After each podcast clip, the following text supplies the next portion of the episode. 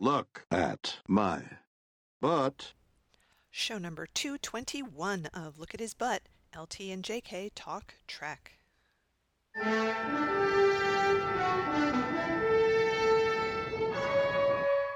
Hello, listeners. Hello. We want you to guess who I'm quoting. I have a compulsive desire to try anything new.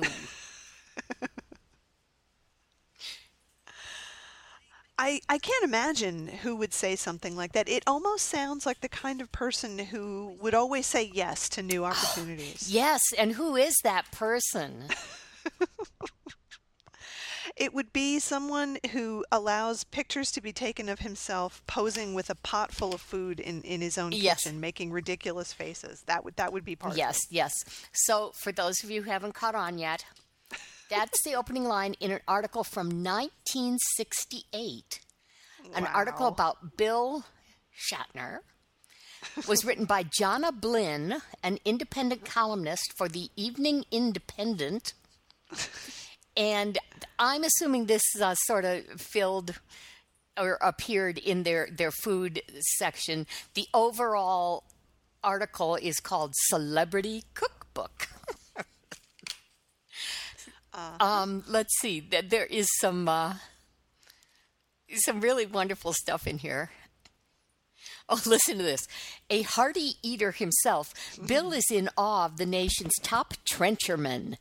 In Miami, a good working man's breakfast is either melon or strawberries, a couple of eggs scrambled, steak, and plenty of coffee. In Cincinnati, they brought on the biggest sirloins they could find, he said.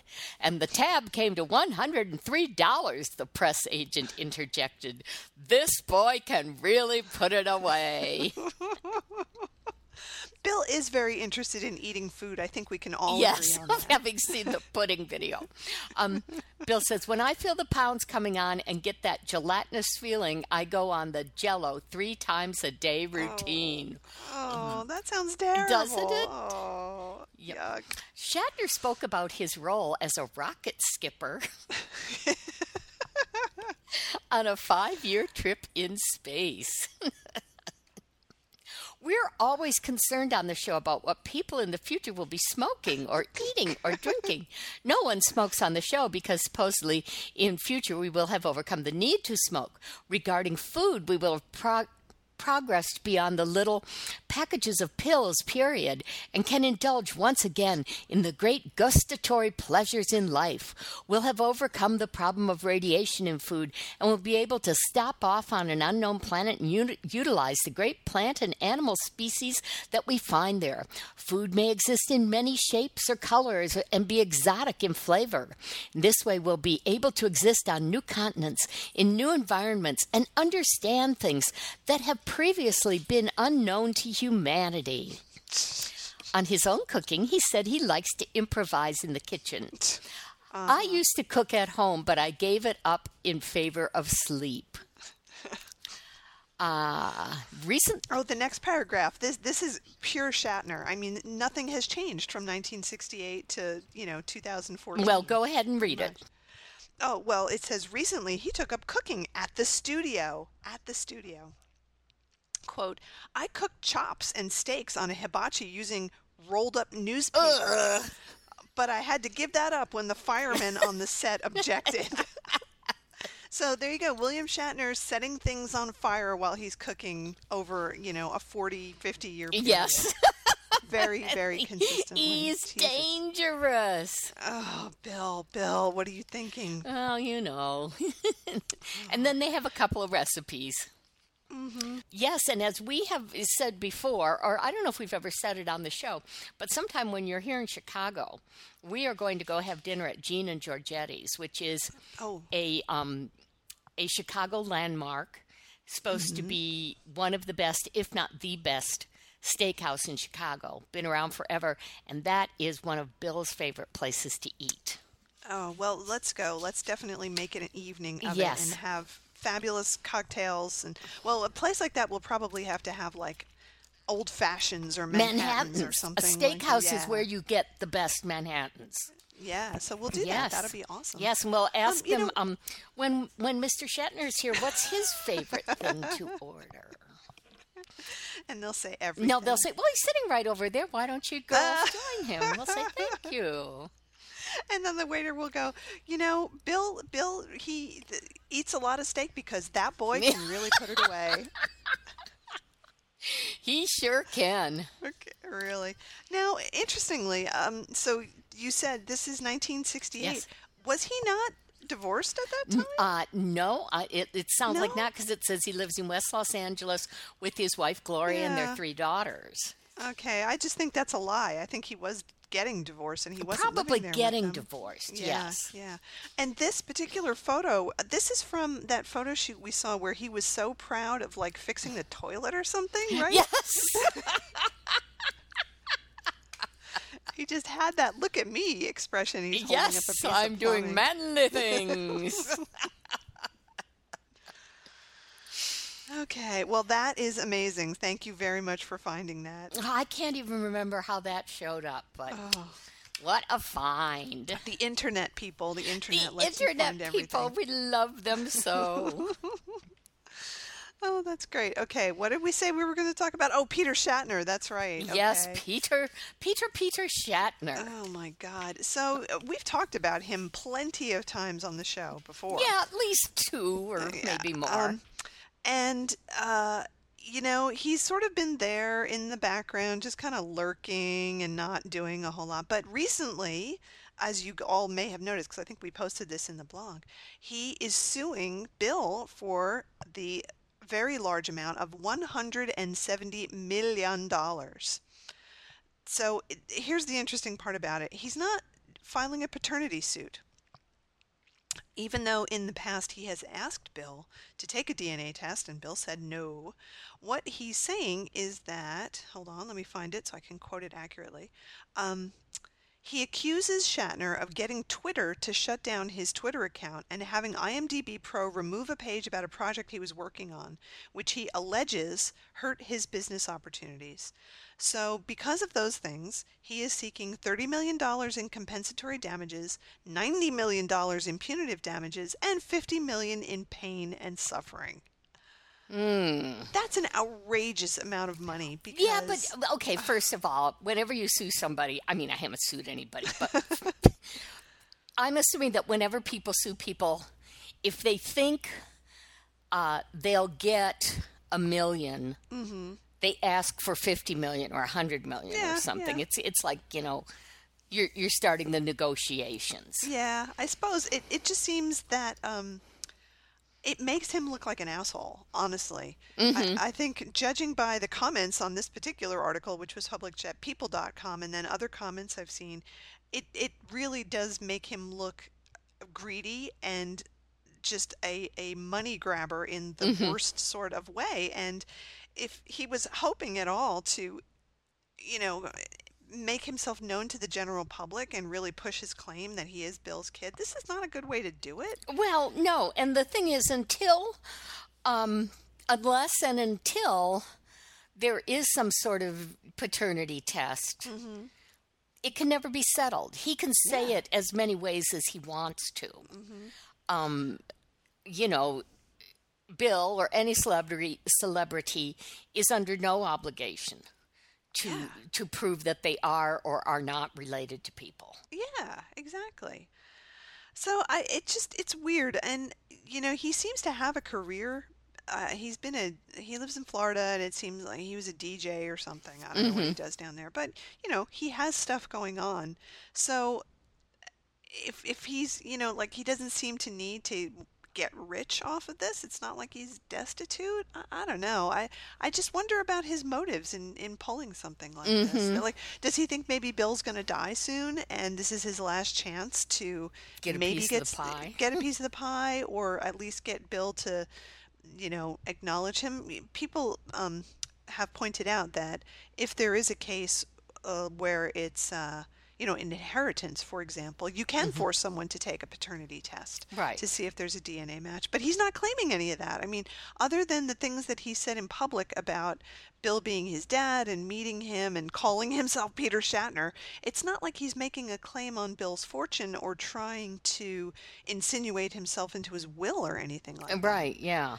So it, it's strange. Uh, the, of course, everybody who reads this thinks immediately that it is about paternity and that he is trying to uh, have some sort of claim on Bill that Bill should be paying him money simply because he's his son. But that's not what the lawsuit is about. Mm-hmm. So, uh, for those of you who might be more curious about Peter Shatner, uh, he. I don't know why you would be, but you know, uh, he's on Facebook. He has a Facebook account, which I, for some reason, decided I needed to follow. And um, Taking a hit for the podcast. yeah, you know, he. Oh, so here's what he does. Let me read it to you. Um, he is the president and CEO of Peter Sloan, which is his given name, uh, annuity and insurance brokers. So that's what he does when he's not living the high life. He's a he's an insurance broker and a film director. I don't know about that. He lives in Tampa, Florida, and um, on his Facebook page, he just kind of posts pictures of himself and his friends, and uh, he put a thing about Prince, and it's just like normal stuff. He posts pictures of his cats. He has uh, film screenings at his house.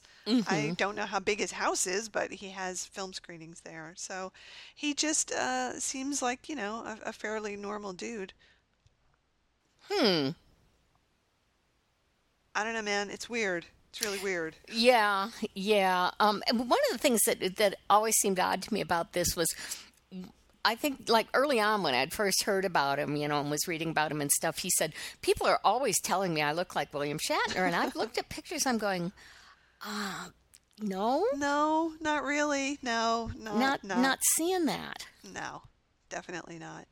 Um, on this article, uh, I think I, I told you the very first comment was the best.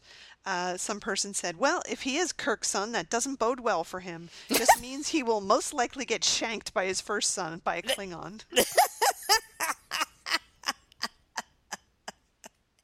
Yep. yeah, so you might want to be, you know, a little careful about claiming claiming that degree of separation to Bill. Oh my. So we, we will continue to follow the saga of Peter Shatner and see yes. if anything comes out of it. Um, I think we had mentioned before that um, Shatner's lawyer had sent him a letter back in like 2011 saying, please stop calling yourself Peter Shatner and please stop saying that Bill agreed that you were related to him. Um, and, he, and the the letter said in part, there have been many people over the years who have claimed to be his children or other relatives. He is an incredibly busy 80 year old man and is not interested in spending time discussing this issue with you or any such individuals. You can imagine how many people have claimed to be one of Bill's progeny. I Oh mean, well, it, it's like um, I forget the guy's name. He's the son of Mia Farrow, who they say might be Frank Sinatra's. Oh my God, he looks exactly like Frank Sinatra. I know, but he said, well, technically, any of us could be Sinatra's children, which I thought was pretty funny. And that's all I could think was, technically, any of us could be William Shatner's child. Exactly. I think that that's exactly, exactly right. Yes. So he can't say yes to one because then he'd have to say yes to all, right? Well, he's under no obligation to even deal with it. Yeah. You know. Agreed. I have to say, for this People magazine uh, piece, they chose a lovely picture of Bill to put in there. Yes, yes. He looks very nice. very, very Yeah, he does. He's wearing all black, so it makes him look a little slimmer. And um, his hands are nice and tan, and Mm-hmm. Oh, he's good. you know got a good expression on his face. He's wearing a fairly okay toupee there too. Oh, I have to tell you before I forget. oh yes, For the first time in a long time, I had a Bill dream the other night. I had a Bill dream recently too. Oh, tell yours. Oh no, it wasn't. It wasn't really very good at all. It was just. I, I think I told you about this when we were at uh, the con. It was just me and Bill doing stuff. We were going from one place to another, and he was just. He was like grandfatherly, you know, Uh-huh. him now, and it was just sort of like I, I was. I wasn't starstruck, and we were just having a lovely conversation as we were driving from point A to point B, and then something else happened after that. But it was so nice to see him. I was just How delighted. nice. Yeah. Well, in my dream, as you know, when I dream about Bill, we're always buddies. Yes, we know so each exciting. other, you know. So, um, we were somewhere, I don't remember where, and I don't remember exactly how this happened, but someone was like taken ill or something, you know, they're injured. I don't know what it was. And uh, so Bill and I said, Well, we'll go find a doctor, you know, and, and off we went. And Bill said to me, I hope we find the doctor fast because my shoulder hurts. Oh, Bill. After that, it turned into something else entirely different. I don't remember what it was, but I just, even in my dream, I thought, what a bizarre thing to say. really? Too many shoulder rolls. That's why Uh, that's shoulder that's hurt. what it was. That's what it was. Oh, well, how nice that he visited us both in our dreams. Isn't that nice? It was pleasant. I just that my dream was just uh, like I was so happy to see him, and we had such a pleasant interaction. There was, you know, it, there was no drama. It wasn't like a No. Action thing or anything like that. We were just kind of hanging out, and it was it was awesome. Well, cool. Yeah. So now let's talk about Tattletales uh, because now we've sort of embarked on this thing where we're watching these episodes of Tattletales. So uh, one of our listeners mentioned that there's another Tattletales that he was on where he and Marcy had some questions dealing with sex, which sounded pretty fun. So I started looking on YouTube and I found this episode, which uh, let's see, when was it broadcast? It was in 1974 and it was um, i think the second appearance after the one that we had seen previously so this was with him and marcy and george and alana hamilton and man george hamilton was crazy then i like i could not get over the way he looked the fact that he was smoking cigarettes throughout this entire thing Uh, yes. and he had that weird pencil thin mustache thing going on it was I so know. strange Well, here's the thing. Here's a funny thing about George Hamilton. This was in the New York Times years ago. I think I still lived in New York at that time, and there was just it was just some little blurb that's always stayed with me. Um, um, a man had t- was in a, a fancy restaurant, you know, a well-known one, uh-huh. with his daughter who was like in her twenties, and George Hamilton got up and walked through, and you know, people are staring at him and everything. And the daughter had no idea who he was. And she says to her father, Who is that man? He looks like he just stepped out of a rotisserie. yes yes. He is extremely uh, tan, I guess. Like, I guess Mm-hmm. back then it was a real tan, right? I yeah, I think so. I mean, that's kind of what he's famous for was his Yeah. suntan, right? Yeah. So that was crazy. And then he had a shirt that had uh, Ice fruits all- cream. oh, ice cream all over it. Yeah, that's right. Um, and the third couple who was on was a guy named Scoey Mitchell, who was an actor, and I think he's done a lot of theater, but apparently he was doing some television then, so he was on with his wife. Oh, I thought he was a comedian. Um, I'm looking at, at Wikipedia right now, and it says he's a American actor, writer, and TV directors, and he is known for his frequent appearances on game shows. Right, yeah. Uh, and he had a recurring role on on Rhoda, although I don't remember that. I, didn't watch enough Rhoda to to know much about that. But anyway, Bill was wearing um, Oh my God! a houndstooth jacket made of real hound's teeth or Um, it's a crazy jacket, and he's wearing a bright pink shirt underneath it, which is just astounding. And the jacket just kind of blew me away when I first saw it. Um, and so I posted this on our blog uh, yesterday, I think, and uh, two people already responded. And Yes. uh, Angela says, "Oh, I thought I had seen all of these, but I surely couldn't have forgotten that jacket."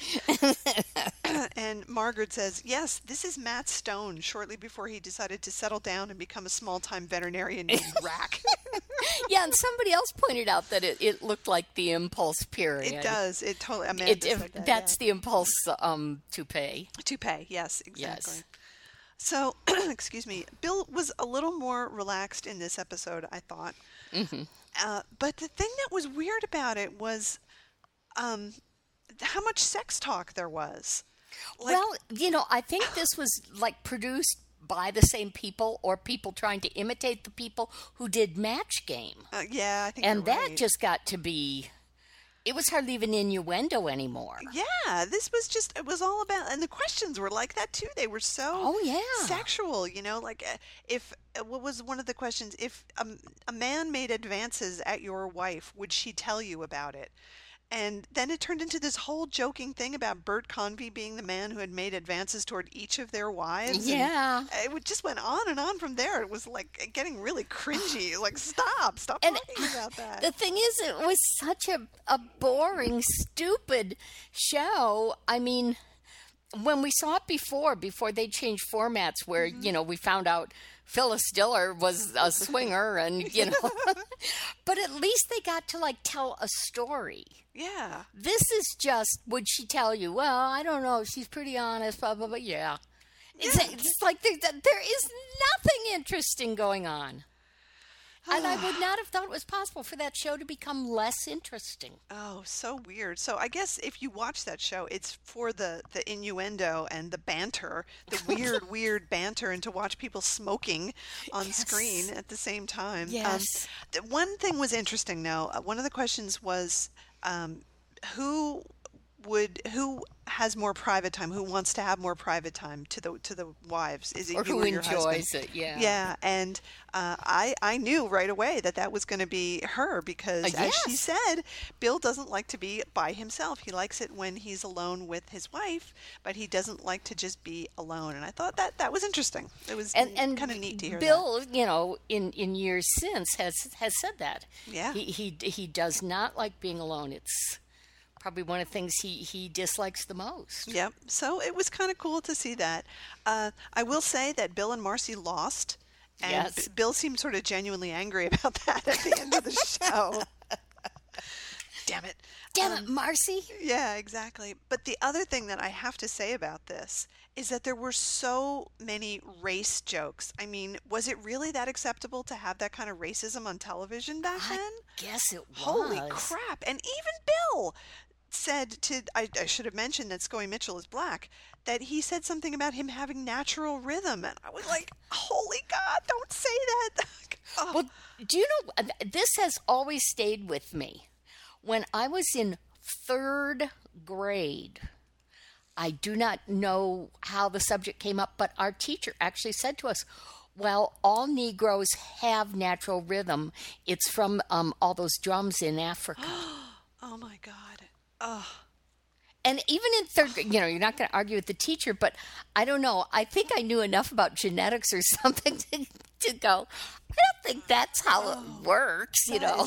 appalling. oh my God. So yeah, there were just all these. I mean, Bill said that thing about natural rhythm, and then they were, you know, every time somebody said something about it being dark or black, you know, there was like a long pause, and they'd all look at him and laugh, and you know, he seemed to be doing all right, just fending it off, but still, oh, how awful for him. Just Well, ugh. think about all the racist jokes made in the presence of Sammy Davis Ugh, yeah, and how he would laugh and laugh and laugh. Oh yeah. You So know. a big warning out there. If you're going to watch this, be prepared. You know, Yeah. the sex stuff is like whatever. Nobody's. It's not hurtful, but that was just over the top. So. Mm-hmm. Anyway, um, I suppose it's worth it to see Bill in his crazy, crazy jacket and uh, just to hear some of the things that come out of his mouth. I'd rather watch Impulse. Um, so I'm still on the lookout for this other episode of Tattletales that they were in, where they had more of the sex talk in it, and maybe that's just what all of those episodes became was just sex stuff. Probably. All of Tattletales, yeah. yeah. Ugh. So weird. Okay, Now this the George Hamilton's wife Alana. She's the one who was later married to Rod Stewart. that's right. Yeah, she was uh, very beautiful. She had blonde hair, uh, but yeah, smoking so much smoking Yeah. on TV, just smoking. Mm-hmm. Do you remember when they um when they first decided you couldn't smoke on TV, and uh, Johnny Carson kept a cigarette out of camera, Yes. and every now and then he'd get caught. And at one time, he said he got fined every time he got caught. Really? I mean, when when it you know they they went to commercial and he hadn't quite gotten it back to the ashtray yet, mm-hmm, or we came back from commercial. I'm Yeah, sorry. yeah. yeah, Well, when you're addicted, man, that's what you got to do. yeah. Okay, let's let's talk about one more thing quickly before we take our break. Um, I just want to mention this because in in their never-ending flood of uh, Trek crap, here's a new thing: Star Trek Trivial Pursuit, the 50th anniversary edition. And the bonus on this one is that the container that the cards and everything comes in is a shuttlecraft. It's the Galileo 7. Oh, wow. Yeah. So not only do you get the box and that, you know, the cards and everything comes with it, but you get a little shuttlecraft in there too. Cool. Uh, it says 50th anniversary Trivial Pursuit board game, although there is no board. This collector's edition game features 1,200 questions about all five Star Trek television series and the first 10 Star Trek movies, spanning over 50 years with a collectible Galileo 1. I don't know why it's a 1, it should be 7. It says 7 right on the side. It, does. It's right there. I'm looking at it. Uh, Enterprise shuttlecraft to store the cards plus custom a, a custom die, one die, not two dice. I guess you have to have your own board. That's weird. That's how all those trivial pursuits were. Oh, really? Okay. When you bought the first original one, you got a board, and then the games after that, I imagine you can buy replacement boards, but the games after that were all just the cards. Oh, okay. I only ever remember seeing the whole. I have it, the whole box with Mm-hmm. the board and the cards and everything else in there. So maybe once this thing um, is more on sale, it would be fun to get it because I'd like to see how badly we do with the trivia questions. Well, yeah, once they get out of TOS, I'm pretty lost. Exactly. So there might be some fun stuff in there. Uh, it is released at the end of June this summer. It will be available. So, thirty bucks. wow. Yep. Before we break, while we're on the topic of fun, Yes. you can get a Star Trek coffee table that is also Yes. a pinball machine and a meteorite cabinet. Wow. Now, this article came from Popular Mechanics. And the the uh, the subheading is uh, that red shirted ensign sure plays a mean pinball. so here's what it is: say hello to the coffee table that goes where no living room furniture has gone before. Named the Shuttle Interactive Coffee Table, this creation of Alter Furniture is an original 1991 Star Trek pinball machine wrapped inside a body that looks like the hull of a shuttlecraft. It comes with new electronic controls and plenty more. The listing claims that there are four real meteorite fragments built into the back. Also, there are three lit dilithium crystals to fuel this beauty. These were not easy to acquire as they don't actually exist.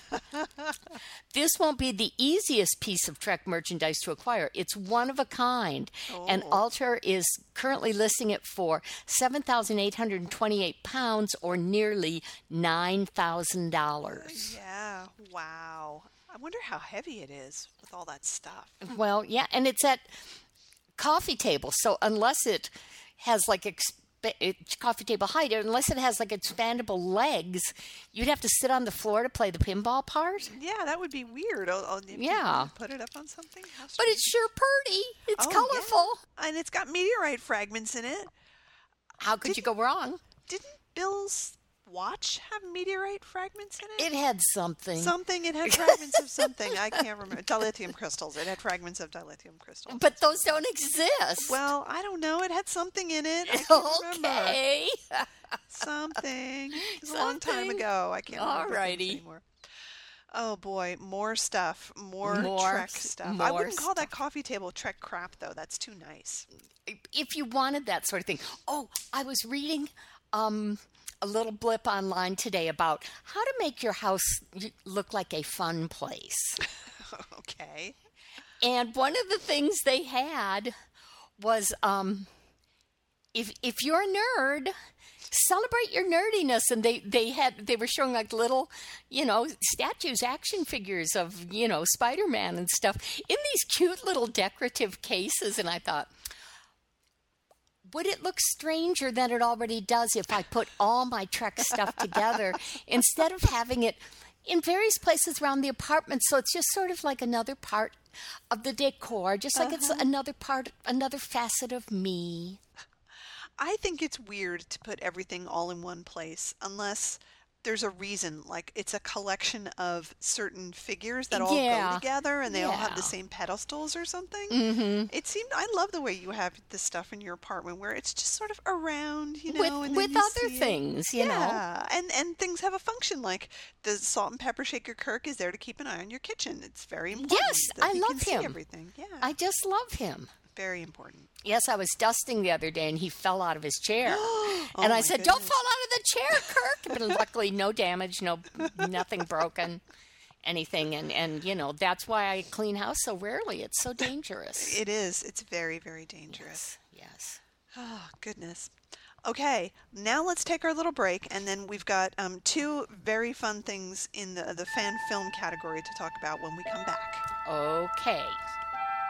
Space, the final frontier. These are the voyages of the Starship Enterprise.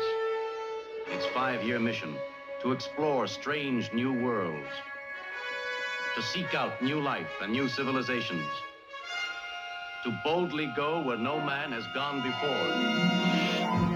Listeners, we love to hear from you. Send email to lookathisbutt at gmail.com and leave comments at lookathisbutt.blogspot.com.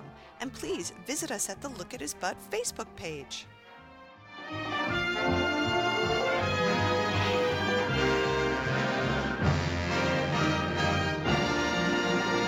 So let's talk about um, fan films and things around fan films. We've mentioned before when in talking about Ax- the Axanar affair. that sounds like a Mission Impossible. It title, does. it? The Axanar affair. Um, Now, if it was a Star Trek episode, it'd be something like Crisis on Axanar. That's right. Yeah. yes. There is a website called AXA Monitor, and it is a wonderful resource that keeps up on everything that's happening on Axanar. And Wow. I retweeted a few of their things and also mentioned to them that we had interviewed Marc Okrand, who talked a little bit about Axanar, giving mm-hmm. his expertise on Klingon. And so the guy who runs AXA Monitor and I just kind of got to talking, and I said, Hey, do you want to be on the show? And he said, Sure. So we're trying to get that set up. He's an interesting guy. His name is Carlos Pedraza and he is not unfamiliar with fan films because he has both written, produced, and directed all three um, episodes of the Star Trek New Voyages, the Phase Two. But he's also done Star Trek Hidden Frontier, which I'm going to talk about in a second. So he's been on the fan film side of it, and the AXA Monitor website is really good at presenting things, I think, pretty objectively, and they're right on top of everything. So we're going to have him on sometime soon to talk about Star Trek and Axanar, and I'm really curious to know like why he did this. You know, he he must have some burning need to spend as much time as he does on this, Uh-huh. and I would like to know what that is. And Yeah. all the usual questions like how did you get involved in Star Trek, and do you prefer the even or odd numbered movies, which we have to ask everybody. Of course. It's the rule. So, having read about him, I realized I had never watched any episodes of uh, Star Trek Hidden Frontier, even though I think I mentioned it um, a couple times when we were talking about all the different fan films that there were out there. So, I watched an episode of it, and I would now like to tell you about it. Please tell us about it. Yeah, um, because it was very interesting, and I, I probably will watch a few more of them, although I don't think I'm going to watch all of them. They have seven seasons worth of stuff. which- Wow. I mean, they had this thing going for a really long time, which, you know, kudos to them for keeping it going on really a shoestring. Um, what they did was instead of building sets, everything was green screened Wow. the whole show. So all they did was have the actors dressed up and on very minimal sets like, you know, a chair and maybe a mm-hmm. table, but everything else in the background was all done with CGI. And it's okay, you know? It's mm-hmm. it's it's not terrible. And the the space scenes are actually pretty good, you know. I think everybody can do ships flying through space now. So I read in one of the articles about it that at the time they were doing this, because of course it was all volunteer, nobody got paid anything. They were making these episodes. They're about 25 minutes long for $200 an episode. wow. I mean, talk about a shoestring. yeah. It's just incredible. Uh, and they did this for seven seasons, and then they had a couple of spin offs. And you know, these people who were involved in it just keep doing stuff. So, you know, good for them that they kept going. Recently, they, for some reason, uh, decided to remaster all of their episodes, and you can watch them now in high def online. so that's what I did. And the one that I watched was an episode called uh, Perihelion, and that was the name of uh, another ship. And you know, in half an hour, the the plot is going to be pretty compressed, and it involves the new um, CO of the ship, not the captain, but the, the number one position, uh, who joins, and then they come across an alien ship, but there's a Federation ship that was near it, and somehow a black hole got created, and various other things happen, but they resolve it in the end, like like they should. Now, what was interesting to me in this episode, and the reason I watched it, was because what they've done in Hidden Frontier is take some characters, some kind of like guest characters or third tier characters from regular Trek and imported them. Mm-hmm. Not unlike Garth of Axanar, for example. Uh-huh. Um, but the character that they took and imported, who I read then became a, a regular on the show, was Elizabeth Shelby. Really? Yeah. Now, it's not played by um, the woman who was her on the show. It's played by a different actress, but they took her character and she became the, you know, number one on this other Federation starship. And she was on for most of the seven seasons. I think they wrote her out for a little while while the actress was pregnant and had a kid, but then she came back. And it was just really weird to see her. And of course, you know, in my mind, there's always the Brant connection. So I wanted to, Yes. to see what she was like. Now, are these professional actors doing it, or, or Well- friends, or you know what's what's going on there? let, let's say there's a range. Mm, there's a mm-hmm. range of people. Some of them are very good. Um, some of them are about as good as your standard high school actors. 'cause Some of them are, in fact, high school students, they look like. And then there's a lot of people who are just in between. So, you know, y- you have to set your expectations appropriately for something Right. like this. Yeah. It's not going to be a professional thing. But you know, they do their best, I have to say. And the makeup's not great and the costumes aren't great, but they're clearly doing it out of a very deep love for Star Trek. And I got to give them a lot of kudos for keeping this thing going. Mm-hmm. Uh, what one of the many uh, reasons that people like it, besides you know these interesting characters and the things that they do, is that they included very openly gay and lesbian characters and plots, which is wonderful. Like, gee, why isn't regular Trek doing that? Why do they have to do it in a fan production? Right. So they started airing it in, uh, let me see, when did it start? Oh, 2000. And they finished it up in 2007. And then there have been other things that followed it, including some series and um, a couple of movies as well. Wow. So yeah, there's this whole thing out there that I didn't know, and they have a lot of fans, and they people who do it are you know fairly well known within the fandom, which I thought was pretty good. Mm-hmm. The oh, go ahead, and then I have one other thing to tell you about this. Oh, okay. Well, what I'm wondering now is how much does the film fandom have in common with the fiction fandom? Like, do they do people swing back and forth between being supporters of each other and then going to war with each other, or do they not have any real like community sort of thing going? They're each in their own little pocket. I'm just curious. I don't know if we I- get get him on the the show, we're going to ask him about that. Yeah, I, I would like to know who their fans are and, and everything. Um, the best thing about it in the first, I think it's the first three seasons. Mm-hmm. This is great. They didn't have their own music, like a, they didn't have an opening theme. Later on, somebody composed an opening theme for them. They couldn't use the Star Trek theme. Of course not. What do you think they used as their opening theme?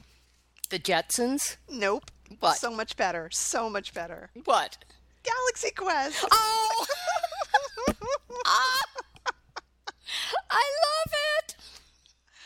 I was sitting there watching it, and you know, there's like the teaser, and then it comes on, and then it played the Galaxy Quest music, and I was like, ah, Oh this my is amazing. god. It's so funny. It, it's just like so many levels of meta sort of happening at the same time. Oh my god, it just made me laugh and laugh and laugh. So yes, people, if you watch this, you will hear the Galaxy Quest theme accompanying a Star Trek fan film. I don't know how it gets any weirder than that. Oh, wow. It's great. So, um, I would love to know if people out there have been watching or have watched Hidden Frontier. I'd love some episode recommendations if there's some particularly good ones, um, or interesting ones, or ones that have um, other characters that we might be interested in. Please let me know. You know, leave a comment, send us email, because I don't really want to watch all seven seasons, but I'm certainly up for watching more. Mm-hmm. Good. Yeah. Okay. So that's my report for this week. Good report. Thank you. Now, Now, let's up talk next? about a real report, a best report. Yes, yes. Our favorite little Trekkie, yes. Sarai, has posted her review of the Paradise Syndrome. Oh, it's so good. It's it's it's it's just classic her. You know, she, her Yes. her take on on everything is just so is so wonderful. Um, some of the things I remember is um, and he does a move that I've never seen before. It's the one where he swings around the tree and kicks Salish, but I can't remember what she called She called, that it the tree spin kick. Oh yes, of course. what else would you call it? I, and I replayed that because I had to make sure that that's exactly what she said. But yes, it was the tree spin kick. Okay, the tree spin kick. That's right up there with fist high off, which Oh I my have god, not it's so good. I, mm. and and she said the reason that he did the tree spin kick, which was a move he never did before, was because he forgot that he was Captain Kirk.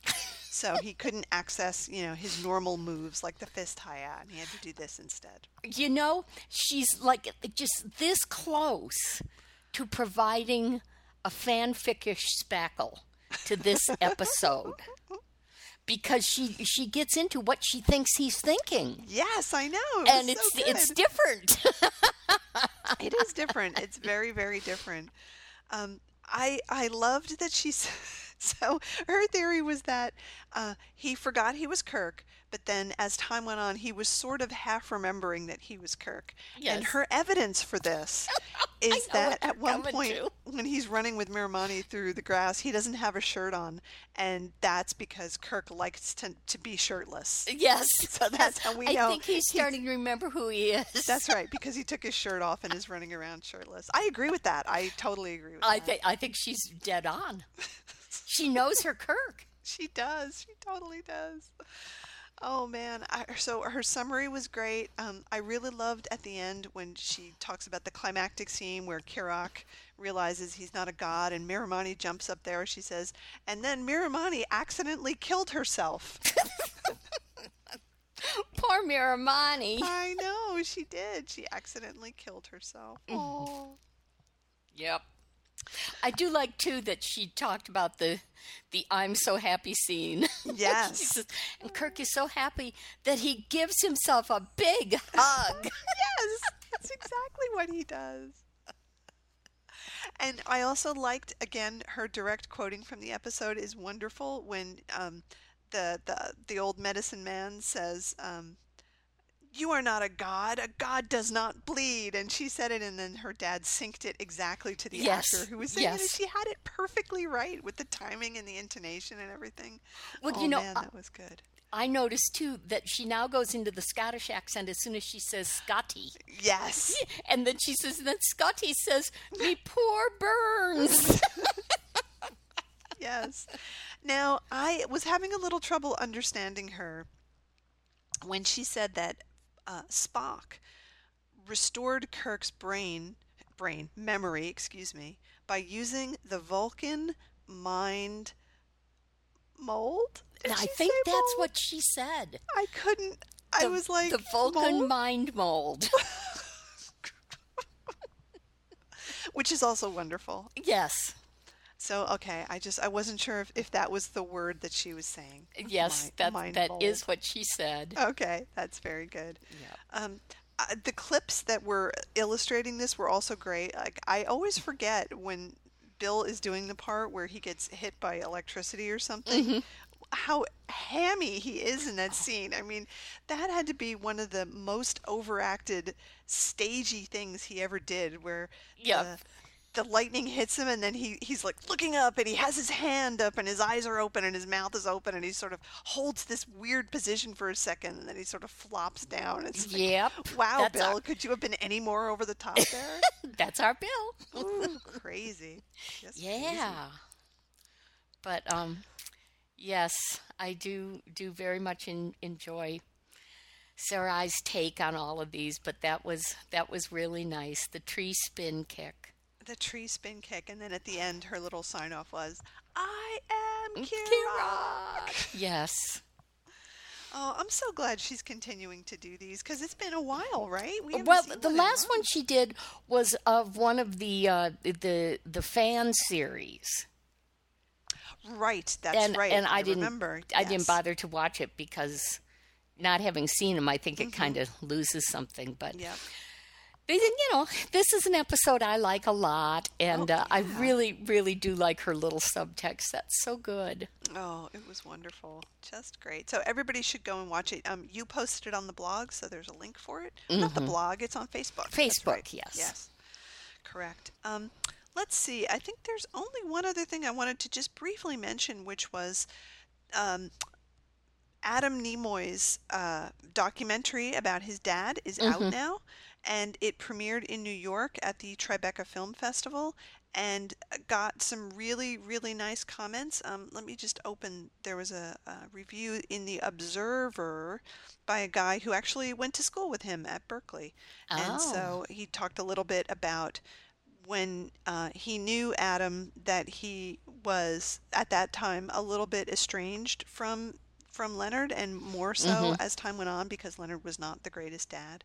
Um, and then how they reconciled, and that's kind of the genesis of this movie was that you know the reconnecting and really wanting to tell his story. So um, i'll just read this little part because i thought this sounded great. Uh, the film features appearances by william shatner of course george takei j.j abrams and simon pegg among many others. Nimoy in- interviews zachary quinto who plays spock in the reboot. Their exchanges brim with emotion. Nimoy explained Zachary had a father son relationship with my dad. He lost his father at an early age. Their connection was very close, respectful, and loving. We both shared that in common, and yet at first glance it made me wary and jealous when I saw them together. Wow. They had a relationship without all the turmoil of dad having raised Zachary. But Mm-hmm. when I saw what they had and how Zachary was continuing Spock's tradition, I embraced him. oh. So I'm really looking forward to seeing that, um, to Yes. seeing all these stories, to see what Bill has to say, of course.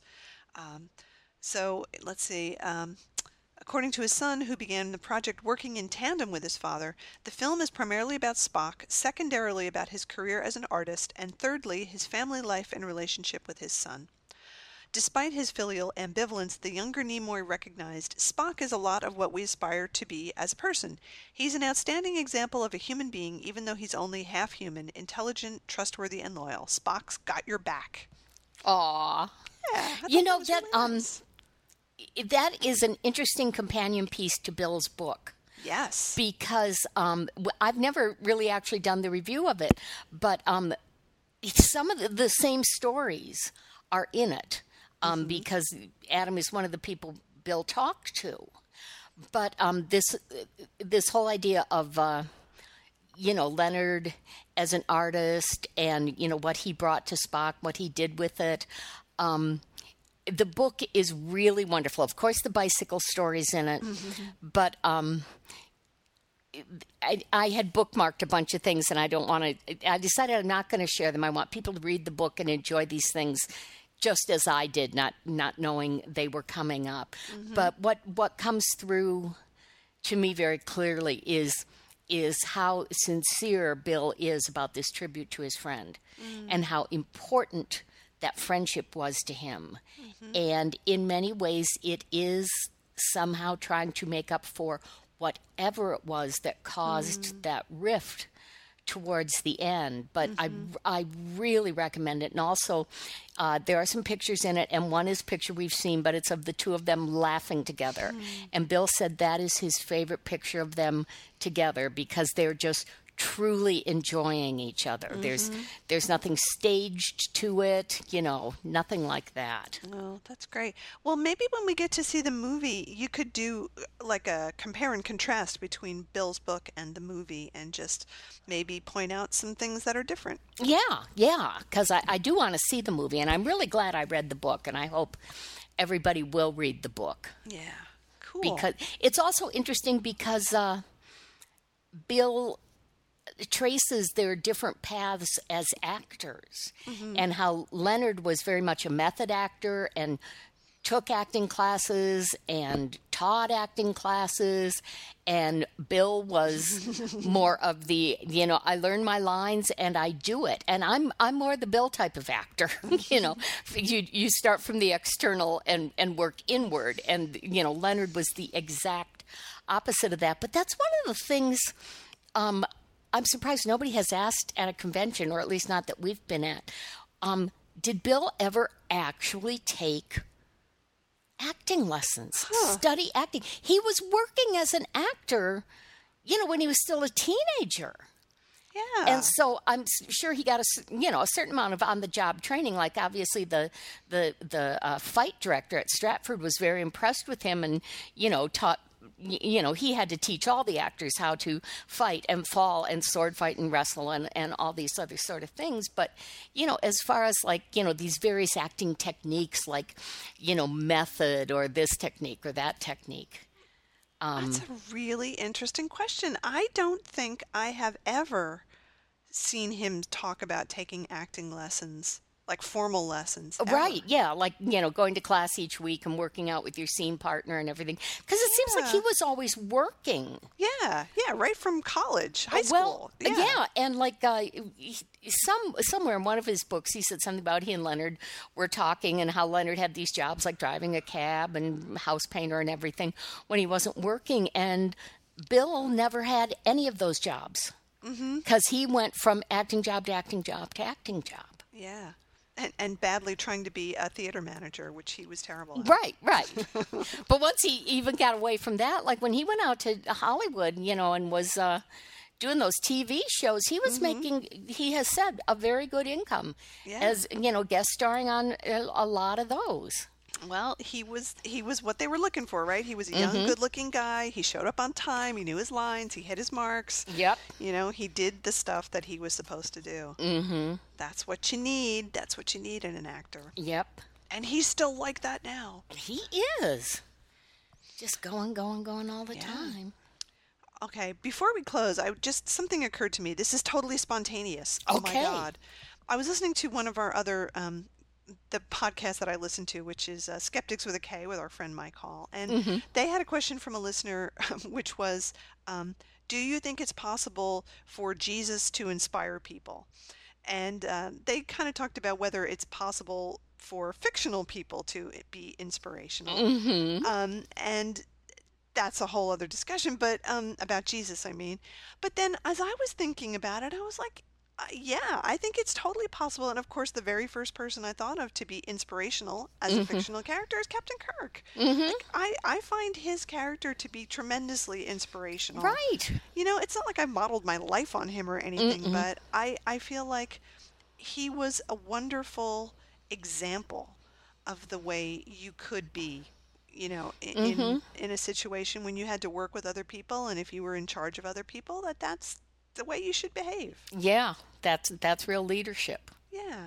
Yeah. So I, I think, I, I mean, you felt inspired by Kirk. And I mean, I know you've been inspired by Bill in a number of things as well, but specifically Kirk, right? Uh, Like, yes, yes, yeah. very much so. And um, also, you know, I've always been such a big reader, and uh, one one character that has inspired me and has inspired so so many readers and women is um, Jo March from Little Women. She's probably had the of all the fictional characters, she's probably had the greatest impact on American girls. I I mean, whoever read those books and went, "Wow, I want to be Amy." No, No, no, no. But yeah, that that's that's absolutely possible. Yeah. They they talked a little bit too about how the character of the Doctor on Doctor Who can can be quite inspirational because um, he he does the right thing, you know, in, in a mm-hmm. lot of tough situations. He has a very strong moral sense and, and will do the right thing. And I think that's true for Kirk as well. It is true. And I just, for some reason, ran across a quote earlier today about Doctor Who. You've probably seen it because you're more into that than I am, but I do enjoy Doctor Who. And it said, well, they came up with this character and they didn't give him a gun or a knife. they gave him a screwdriver to fix things. And he doesn't go around in a spaceship. He goes around in a police box where you can go for help. Mm-hmm. And they didn't give him a lot of magical powers, but they gave him two hearts. And I thought, you know, that is such a perfect description of that character. Yeah. And like you just said, he has a very strong moral center. Of course, that's inspiring. Yeah. Yeah. So, of course, fictional characters can be inspired. And Oh, yeah. And how many of the astronauts have said, yes, Star Trek, specifically Scotty or specifically Kirk, you know, mm-hmm. inspired me to do this? Yep. And I, I don't think you'd see as many people still going to Star Trek conventions and being fans if they weren't in some way inspired by that fictional universe and, and mm-hmm. those particular characters. Because, I mean, we, we talked about this a long time ago. Um, I was having a, a rant about how I was so sick, and I still am, of the, the grouchy, crabby anti-heroes that some of these Yes. shows have. It's like, those, are, those guys are not inspiring, right? No. They're no. not. They might be fun to watch because they're snarky and stuff, but they're not models and they're not examples and they're definitely not inspiring. No. And they don't have to be. I mean, we need all these different things. But um yeah, you're right about the Star Trek conventions and everything. Whether uh the the the quote unquote meaning was there from episode one and it was all intended, which I don't think, or if over time the meaning developed and we brought meaning to it as fans, if that meaning didn't continue to be meaningful, important, you know, why would we want to connect with each other so much through this particular avenue? Yeah, yeah, exactly. So, yeah, I, I think that's one of the things that Bill had to learn about Star Trek fandom. Oh, definitely. And bringing it back to Jesus, you and I, you know, neither one of us, I mean, we both think he's magic Jesus, but um, I, I feel the same way. Human beings brought the meaning to that. Yeah. And that's fine. And uh, that's the thing. I was, in fact, I was thinking this the other day. You know, you can have these arguments about did Jesus really exist as a person? Was he really the Son of God? Was he never there at all? You know, all those sort of things. But whatever message there is, many people still still find inspiration and comfort in it. Mm-hmm. Mm-hmm.